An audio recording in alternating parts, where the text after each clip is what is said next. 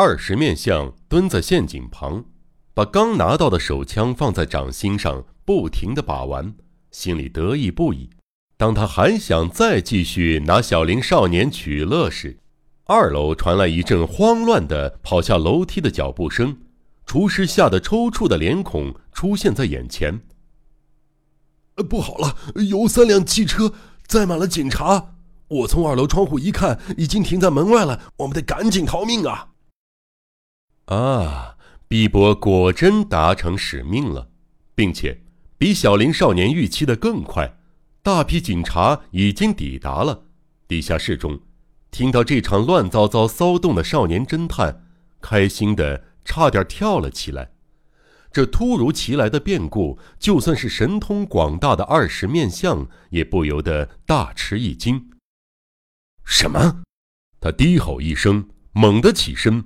连陷阱盖子都忘了盖上，慌忙冲向门口，但是已经太迟了。从外面传来大门被猛烈撞击的声响，他把眼睛贴在门旁的窥孔往外一看，外边穿着制服的警员里三层外三层的把外头围了个严严实实。可恶！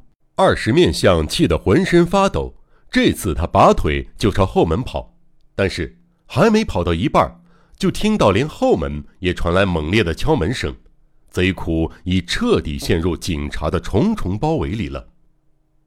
老大，大势已去，我们我们无路可逃了！厨师绝望的大叫：“没办法了，去二楼。”二十面相打算躲进二楼阁楼的密室。不行啊，一定很快就会被发现的。厨师带着哭腔，大声叫嚷着：“怪盗可管不了这么多！”猛地拽住他的手臂，冲上通往阁楼的楼梯。两人的身影从楼梯消失后没多久，正门就发出巨响，轰然倒下，随之拥进来数名警察。几乎就在同时，后门也被撞开了，从那里冲进了几名巡查。指挥官正是号称警视厅魔鬼警部的中村搜查股长本人。警部在正门和后门的出入口分别安排了站岗的警员，接着指挥剩下的警员对整栋房子展开地毯式的搜索。在这里，这里是地下室！一名警察在陷阱上方大吼，话还没说完，就拥进来一群人，其中一个蹲下来窥看昏暗的地下室。认出小林少年的身影，找到了，找到了！你是小林吗？被他这么一喊，早已等候多时的少年立刻大叫：“是的，快放梯子下来！”另一方面，巡查们把楼下的每个房间都仔细的搜了一遍，但还是没看到怪盗的人影。小林，二十面相跑到哪里去了？你知不知道？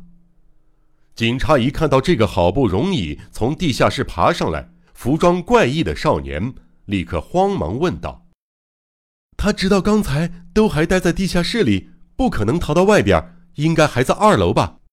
小林少年刚说完，二楼就响起不寻常的呼叫声：“快点过来！是怪盗，逮到怪盗了！”一听见找到怪盗，众人当下一窝蜂似的冲向走廊深处的楼梯。一阵嘈杂的脚步声之后，众人来到阁楼的密室。室内只有一扇小窗，房间里暗如薄暮。在这里，在这里，快过来帮忙！昏暗中，一名警察正压着一位白发白染的老翁，厉声大呼。老人似乎相当难缠，使劲挣扎着想翻身起来，看样子要把他压在地上，似乎还费了不小的劲儿。带头的两三个人立刻扑上去压制老翁，紧接着四人、五人、六人，最后所有的警员都落上去压在怪盗身上。到了这个地步，就算再凶狠的恶贼也无力抵抗了。老头被反绑住双手，犹如全身的力气都被抽光了似的，蹲在房间的角落里。就在这时，中村警部带着小林少年走了上来。核实那白发老头的真实身份，二十面相就是这家伙没错吧？经警部这么一问，少年当下点了点头：“是的，就是这个家伙，是二十面相乔装的。”他答道：“你们几个把这个家伙给我押上车，千万别大意。”警部一声令下，刑警们立刻从四面围了过来，押着老头下楼。小林，你立了大功，等明智先生从满洲回来，一定会大吃一惊。对方可是大道二十面相，等到明天。你的大名就传遍全日本了。中村警部拉起少年名侦探的手，不胜感激似的紧紧握住。就这样，这场对决以小林少年的胜利告终。佛像打从一开始就没交给怪盗，六颗钻石也完好如初的收在袋里。这场战斗是无懈可击的，枉费怪盗如此处心积虑，不仅一样东西都没偷到。被囚禁起来的小林少年也被顺利的救出，自己最后也沦为阶下囚了。我总觉得这像是在做梦，我居然战胜了二十面相。小林兴奋的脸色发白，一副难以置信的模样。然而，这时候由于逮到怪盗而高兴的过了头，小侦探忘了一件事儿，那就是二十面相雇佣的厨师，此人到底消失到哪儿去了？整栋屋子都翻遍了，居然都没有找到，未免太不可思议了吧？厨师不可能有逃走的机会，如果他有逃走的机会，二十面相应该也就逃了。那么，难道他还躲在屋里的什么地方？那更是不可能的，因为在大批警察严密的搜索下，不可能留下这么低级的漏洞。各位听众。请暂时放下书本，好好思考这个厨师诡异的失踪，这中间究竟藏着什么样的奥妙呢？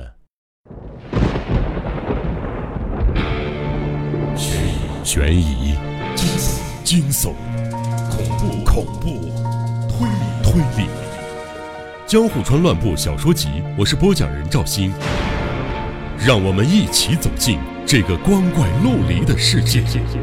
光怪陆。